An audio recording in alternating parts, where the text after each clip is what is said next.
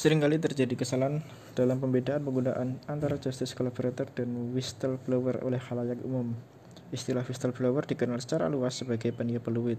Istilah ini muncul sebagaimana layaknya suatu pertandingan olahraga yang selalu menghadirkan tiupan peluit dari wasit sebagai pertanda ada sesuatu hal yang perlu mendapat perhatian.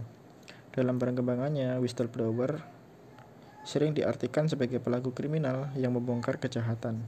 Dalam konteks ini, whistleblower meminjam istilah Indrianto.